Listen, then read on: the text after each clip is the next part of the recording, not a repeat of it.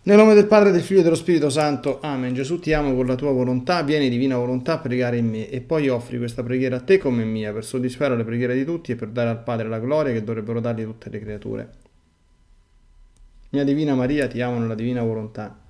Regina Immacolata, celeste Madre mia, vengo sulle tue ginocchia materne per abbandonarmi nelle tue braccia, per chiederti con sospiri più ardenti che mi ammetta a vivere nel regno della divina volontà. Mamma Santa, tu che sei la regina di questo regno, ammettimi a vivere in esso, finché non sia più deserto, ma popolato dai figli tuoi. Perciò, sovrana regina, a te mi affido affinché guidi i miei passi nel regno del volere divino e stretto alla tua mano materna guidare tutto l'essere mio, perché faccia vita perenne nella divina volontà. Tu mi farai da mamma e come mamma mia ti faccio la consegna della mia volontà affinché me la scambi con la divina volontà e così possa restare sicuro di non uscire dal regno suo. Perciò ti prego che mi illumini attraverso questa meditazione per farmi comprendere sempre più e sempre meglio che cosa significa volontà di Dio e come vivere in essa. Ave Maria, piena di grazia, il Signore è con te. Tu sei la benedetta fra tutte le donne, benedetto è il frutto del tuo seno Gesù.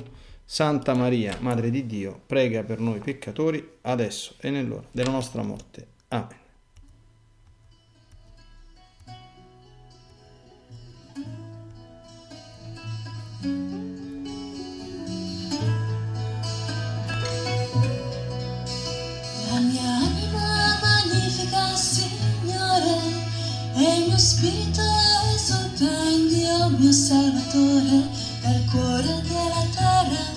Diciamo a Padre.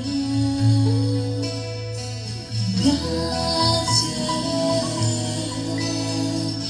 grazie. Ci hai donato Maria, dolcemente Maria. Tu sei l'unica via che ci porta al cuore di tuo figlio Gesù.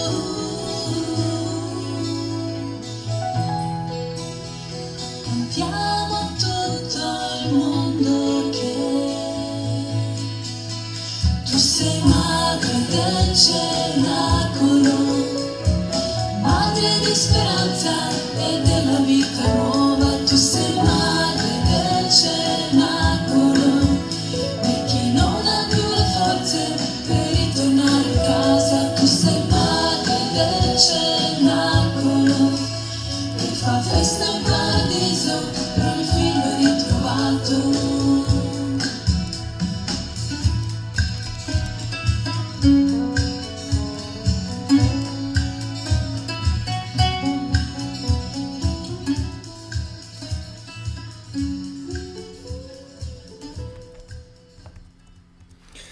Dal Libro di Cielo, volume 13, 25 dicembre 1921 e volume 14, 16 marzo 1922.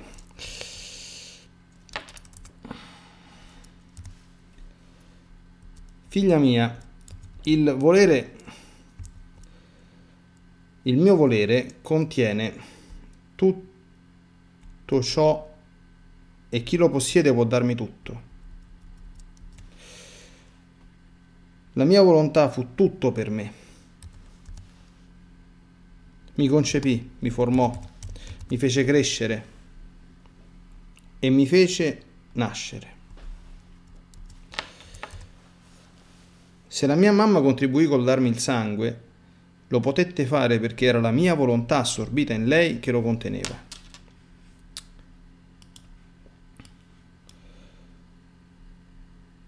Se non avesse avuto il mio volere, non avrebbe potuto contribuire a formare la mia umanità, sicché la mia volontà diretta e quella assorbita nella mia mamma mi diedero la vita. L'umano non aveva potere su di me per darmi nulla, ma solo il volere divino col suo alito mi alimentò e mi diede alla luce. Ma credi tu che fu il freddo dell'aria che mi gelò? Ah no, fu il freddo dei cuori che mi intirizzì e l'ingratitudine che al primo uscire alla luce mi fece piangere amaramente. La mia diletta madre mi quietò il pianto, sebbene pianse anch'essa. Le nostre lacrime si mescolarono insieme e dandoci i primi baci ci sfogammo in amore. Ma la nostra vita doveva essere il dolore e il pianto, e mi feci mettere nella mangiatoia per ritornare al pianto, chiamando i miei figli con i miei singhiozzi e con le mie lacrime. Volevo intenerirli con le mie lacrime e con i miei gemiti per farmi ascoltare. Ma sai tu chi fu la prima dopo la mia mamma che chiamai con le mie lacrime a me vicino nella stessa mangiatoia per sfogarmi in amore? Fosti tu, la piccola figlia del mio volere. Tu eri tanto piccola che potei tenerti a me vicino nella stessa mangiatoia e potei versare le mie lacrime nel tuo cuore. Queste lacrime suggellarono in te il mio volere e ti costituirono figlia legittima della mia volontà. Il mio cuore ne gioì, vedendo ritornare in te integro nella mia volontà ciò che nella creazione il mio volere aveva messo fuori.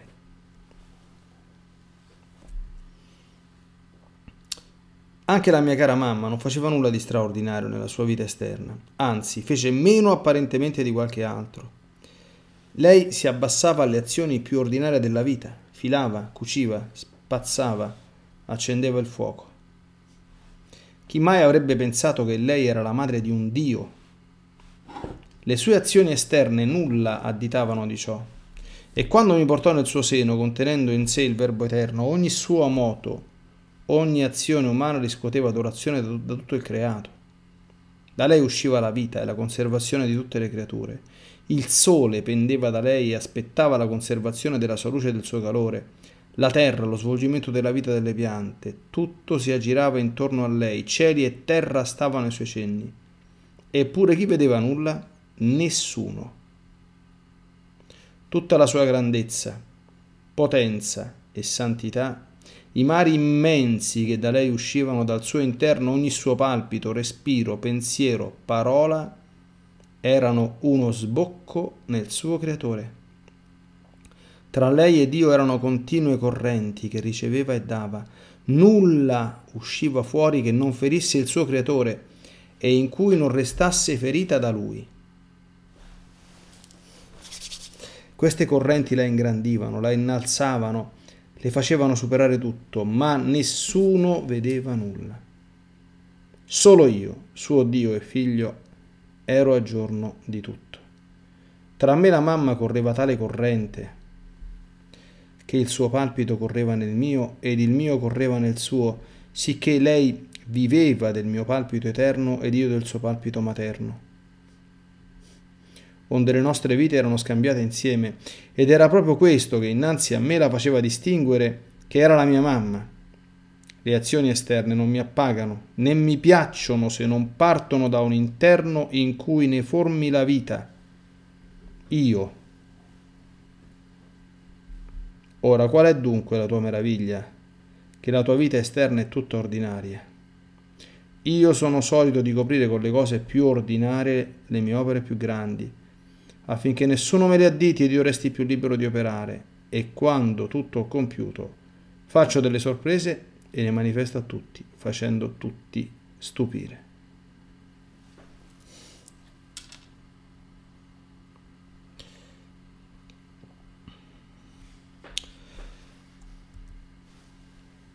Sono bellissimi questi due capitoletti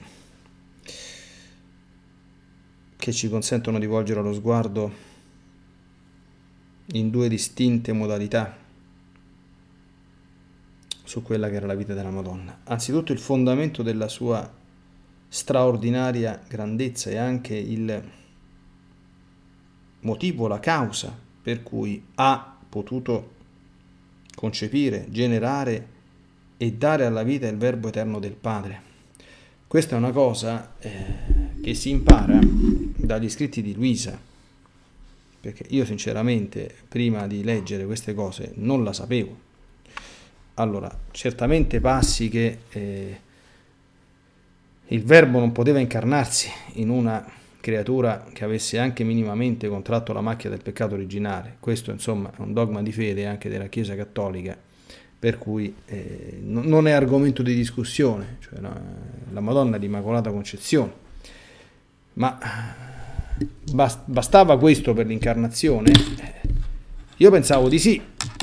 Dice, basta, insomma, c'è l'Immacolata Concezione, c'è una creatura tutta pura che non ha mai commesso peccato, che, pre- che, pre- che presenta un terreno verginale, fecondo alla grazia e alla divinazione e, e quindi al verbo, basta. Ma invece non basta manco per niente. Perché Gesù dice che il fondamento, cioè mh, il motivo per cui ha potuto incarnarsi ed anche le operazioni eh, originate dall'umanità santissima di Maria, tipo dare proprio materialmente il sangue che poi ha costituito dire, eh, la vita di Gesù, il sangue che circolava nelle sue vene, lo potette fare perché era la mia volontà assorbita in lei che lo conteneva. E, cioè, questo fa comprendere anche,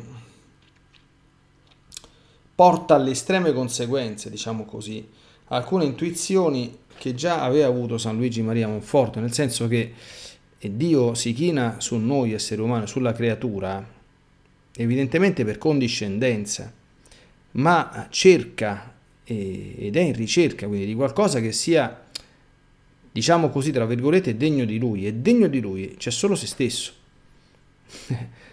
e quindi se vuole proprio andare a trovare qualcosa che sia degna di lui al 100%, deve metterci dentro se stesso.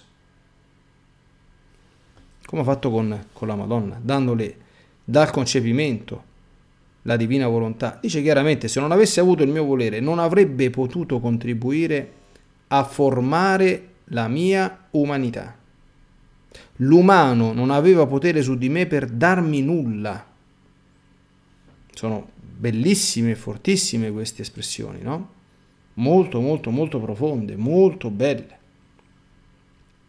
Ed ecco perché Gesù ha gioito, termina qui, eh, anche dicendo qui una cosa meravigliosa, no?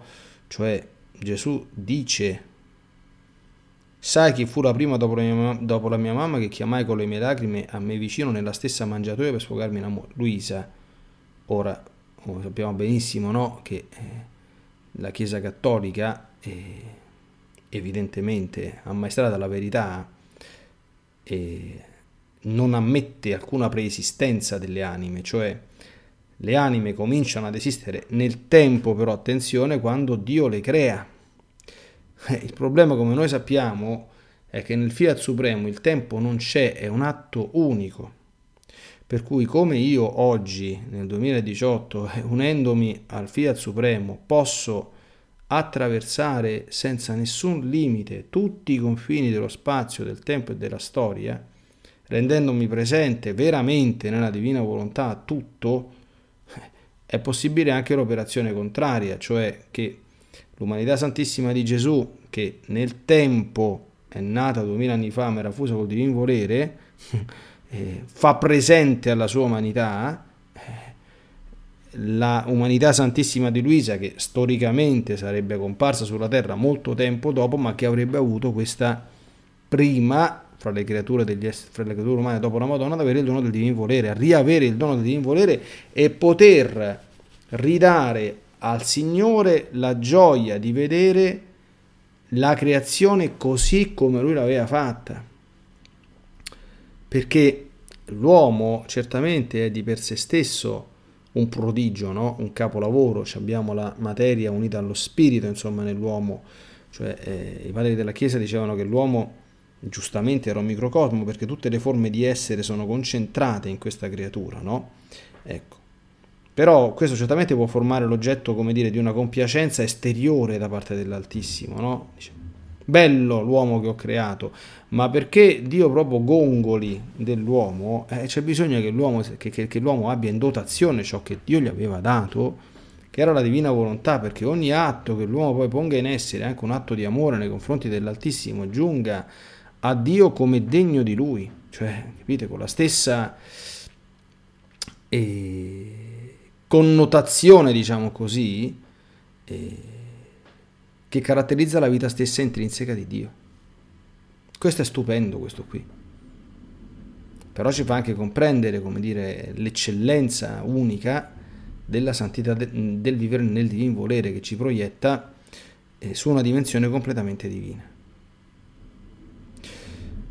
C'era anche nel primo paragrafetto, ma è un particolare, diciamo così, su cui ci fermiamo rapidamente perché darebbe vita ad una meditazione a parte, ma eh, dal tenore un pochino differente. Queste del mese di maggio vorrebbero essere eh, contemplazioni e, e meditazioni sempre che partano dalla eccellenza e dalla bellezza della Madonna, no?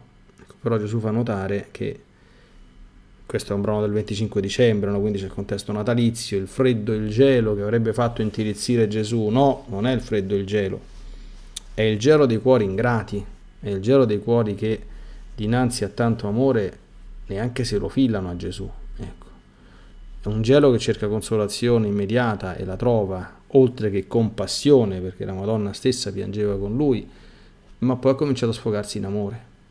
E poi si è sfogato in amore con Luisa allora c'è questa dimensione nella vita nel divino volere che non va trascurata, cioè eh, Gesù, e questo si vede benissimo negli, negli scritti, è felice, desidera trovare anime con cui sfogarsi in amore. Le può trovare anche oggi, se uno si mette in queste condizioni, certamente, no? Non è, ripeto, operazione molto semplice perché questo, diciamo così, proprio lo, lo ripara, lo, lo ricompensa della mole immensa di gelo che continua ad attorniare il nostro Salvatore eh, come possiamo vedere quotidianamente, no? basta girare un po', vedere le facce che stanno in giro, quanta compassione che dovrebbe prendere a noi discepoli di, di Gesù vedendo tanti uomini e tante donne che vivono malamente per dire un eufemismo, perché non conoscono l'amore di Gesù e che non gli passa neanche per l'anticamera del cervello, insomma, quanto lui sia bello, quanto sia vita felice quella che si vive con lui e nel ricambio di amore del suo infinito, no? Ecco. Ora passiamo al, al secondo paragrafetto. E dove appunto si legge eh, che Gesù e Maria vissero una stessa ed unica vita. E in particolare ci sono delle bellissime, dei bellissimi riferimenti eh, al tempo in cui la Madonna portava nel grembo Gesù, tutto il creato si abbassava dinanzi a lei, perché da lei, ovviamente portando in sé il Verbo Eterno, dipendeva la conservazione del sole, dipendeva il calore, dipendeva la terra, lo svolgimento della vita delle piante, delle stelle. Ecco, cioè eh, qui c'è proprio il contrasto tra questa continua straordinarietà invisibile però in cui era immersa la Madonna, cioè lo conosceva lei e Gesù e basta e Dio, basta. Cioè eh, tutto era eh, aperto e chiaro solo agli occhi di Dio. Ma agli occhi umani non appariva nulla di straordinario e Gesù dice nessuno vedeva nulla. Allora io rimango sempre molto molto stupito ed edificato da queste cose, no? E da questa connotazione un pochino e, e, intrinseca, oserei dire, delle, delle, opere di Dio, no? e, che sono celate agli occhi delle, delle, persone. Pensiamo anche quando, cioè, l'annunciazione non c'era nessuno, c'erano la Madonna e l'arcangelo San Gabriele. Alla nascita c'era anche San Giuseppe, ma San Giuseppe, secondo la tradizione, è sempre rappresentato nell'iconografia come, come dormiente, no? E, quindi mh, mm, questa cosa veramente divina delle opere di Dio, che sono celate dal silenzio e dalla riservatezza e sono conosciute soltanto da chi in qualche modo è chiamato da Dio a cooperare e collaborare con esse. Cioè, io in questo vedo proprio, mamma mia, cioè, mm, a una distanza di anni luce, ecco, non, non, non soltanto dalla, dire, dallo stile umano, ecco, che è diverso, ma ancora più anni luce dallo stile umano contemporaneo. Cioè, oggi siamo proprio agli antipodi, secondo me. Cioè, il nostro Signore ha fatto conoscere queste, questi, questi scritti, queste informazioni, diciamo così, in un tempo storico in cui siamo proprio, cioè, social network and company, insomma, cioè qui i riflettori sono sempre accesi, d'accordo? Cioè, voglia fare le leggi sulla privacy, che non si riesce più a custodire, come dire, un minimo di, di riservatezza, no? Ah, ma Dio è, è riservatissimo, se vogliamo veramente vedere tante cose, no? E, e questo fa anche vedere la, come dire, la grandezza. A me mi verrebbe dire, perché questo, cioè... è un termine magari non molto divino, ma questa è proprio una classe unica, insomma, no? Cioè, vedere la, la Madonna, quindi rappresentarsi nella meditazione, noi dobbiamo far funzionare, diciamo così, la nostra immaginazione, no? E vedere questa donna esteriormente certamente bellissima, ma non appariscente, no? Certamente non era una che, eh, come dire, che metteva in mostra la sua straordinaria bellezza perché quando qualcosa è bello non c'ha bisogno di essere messo in mostra, non c'ha bisogno di artifici, non c'ha bisogno di nulla, d'accordo? Eh, acqua e sapone, e tra l'altro anche, come dire, celato, dobbiamo immaginare qui, no? Eh, qui io penso che le, le care anime appartenenti ad un corpo di sesso femminile, diciamo così, hanno molta materia di, di meditazione, provarsi a immaginare com'era lo stile della Madonna, cioè, com'era. E, io se fossi donna impazzirei, insomma, nel senso che vorrei essere la fotocopia vivente, cioè almeno a provarci, più nell'interiore chiaramente, come ci spiega Gesù, no? che non nell'esteriore, no? Ma l'essere umano è un unicum poi, no? Quindi questo, questo stile divino interiore traspare nello stile divino esteriore che parla di questa classe, di questa sobrietà, di questa non appariscenza, di non attirare mai in nessun modo l'attenzione no? del prossimo. È bellissimo e questo perché? Per essere conosciuti da Dio solo, cioè attenzione, quello che la Madonna faceva nei suoi intimi rapporti con Gesù e con la divina volontà, come dire, ridondava a beneficio immenso di tutta l'umanità, cioè qui non è come dire, una sorta di spiritualità intimistica, me ne sto io con nostro Signore e il resto del mondo se ne va per gli affari suoi e chi se ne importa, tanto sto bene io e stanno bene tutti. Non è assolutamente questo, perché le operazioni divine che la Madonna compiva incessantemente nella divina volontà, cioè sono state, noi adesso non possiamo rendercene conto, non abbiamo proprio, qui la nostra fantasia non ci arriva, non ci arriva neanche la nostra possibilità di comprensione, cioè il bene e le grazie che sono piovute proprio a cascata in, in continua, cioè immaginiamo di trovarci sotto una cascata, le cascate del, del, del Niagara, cioè ecco le grazie che la Madonna come dire provocava in continuazione, attenzione su tutti gli uomini di tutte le ere storiche, erano ininterrottamente per tutti come la cascata del Niagara.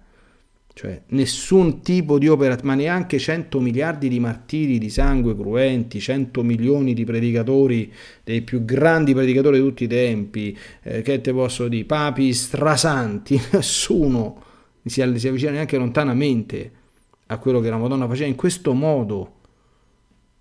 Allora, questo è proprio, tra l'altro, è proprio uno stile differente, cioè è un modo, l'ho detto tante volte in tante catechesi e meditazioni, diverso di approcciarsi anche con tutti i problemi, come dire, nazionali e internazionali, ecclesiali, individuali, diverso, eminentemente mariano, ma la Madonna, per esempio, adesso lasciamo perdere la divina volontà per un istante. Cosa ha detto sempre da due secoli a questa parte? Qual è lo stile mariano, la soluzione dei problemi che la Madonna offre? So, è una cosa molto semplice, è prendere il rosario in mano e basta. La Madonna non dice mai di fare, non dice, non dice di fare crociate, battà, non lo dice mai, non lo dice.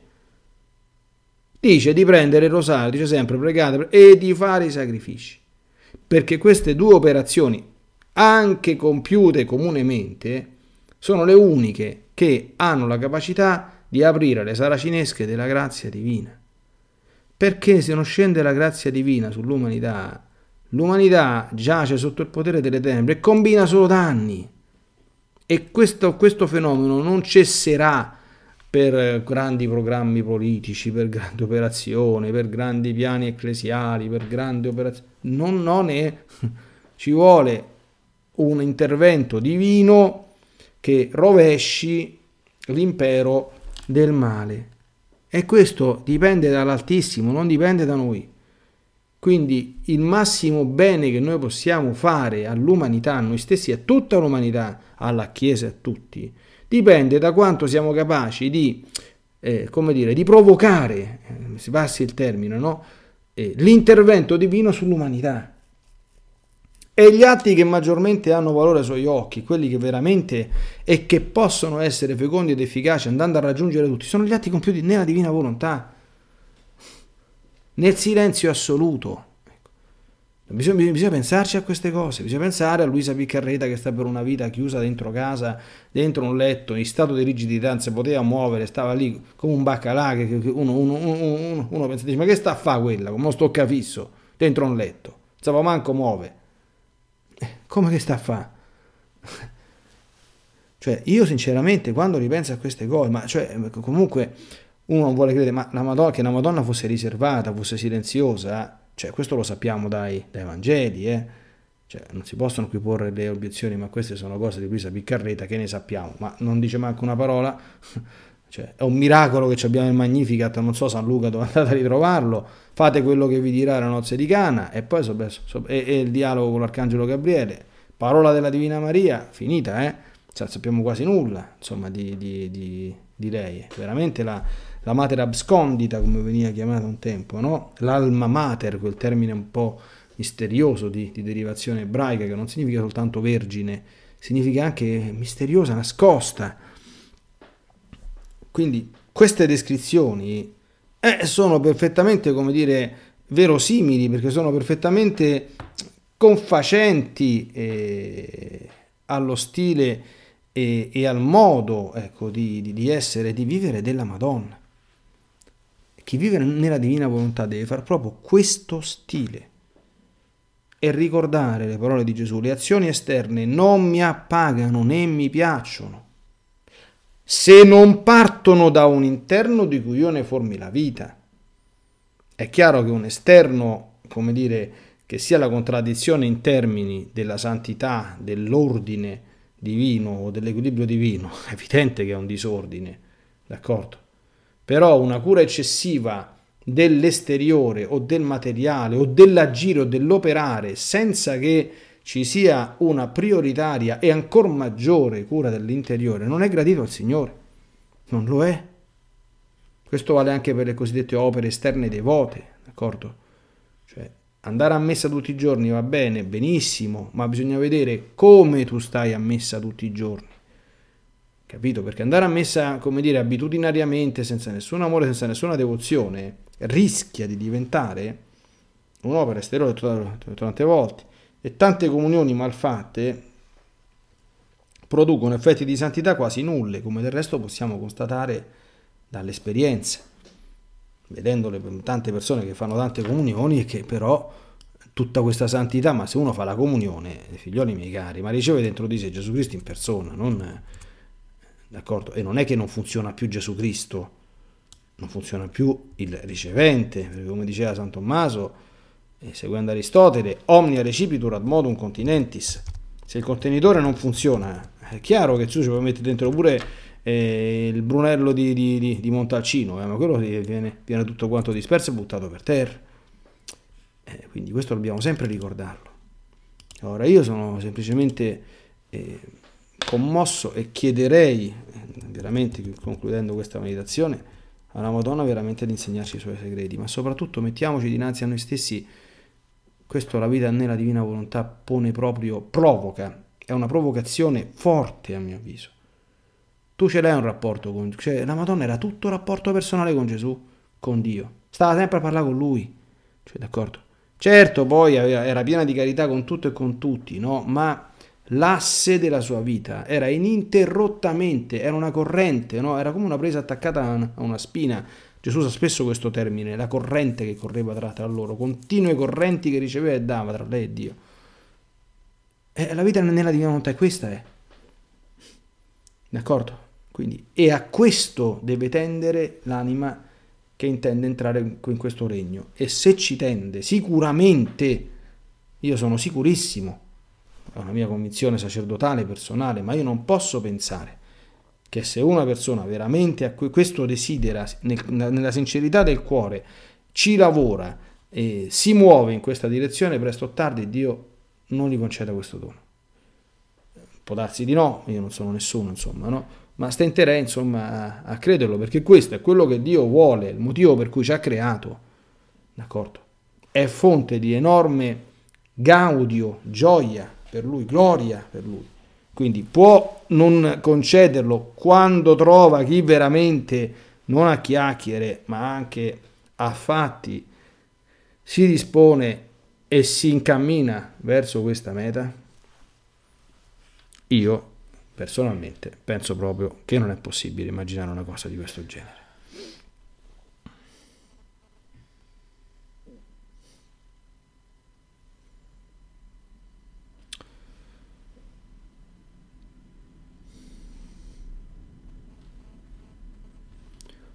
Abbiamo contemplato, Santa Vergine Divina Maria, degli scenari di cielo riguardanti te il creato ai tuoi piedi in atto continuo di adorare il Signore, ma anche di dipendere da te.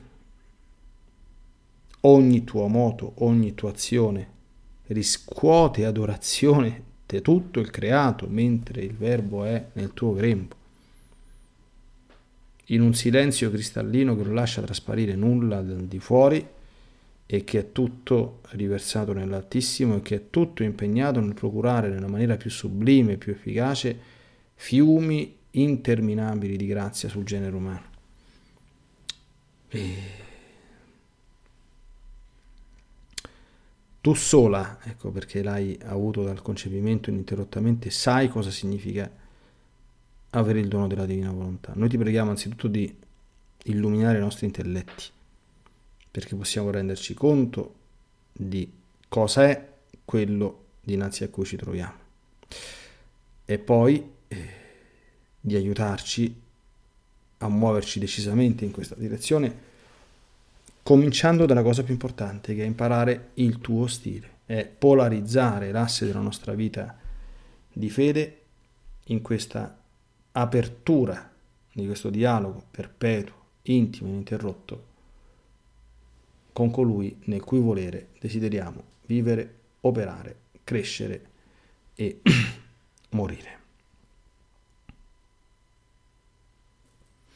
Nella divina volontà, nel nome del Padre, del Figlio e dello Spirito Santo. Amen. Ti benedico per aiutarti, ti benedico per difenderti, ti benedico per perdonarti, ti benedico per liberarti da ogni male, ti benedico per consolarti, ti benedico per farti santo, ti benedico dunque nella divina volontà, nel nome del Padre, del Figlio e dello Spirito Santo. Amen. Fiat Ave Maria.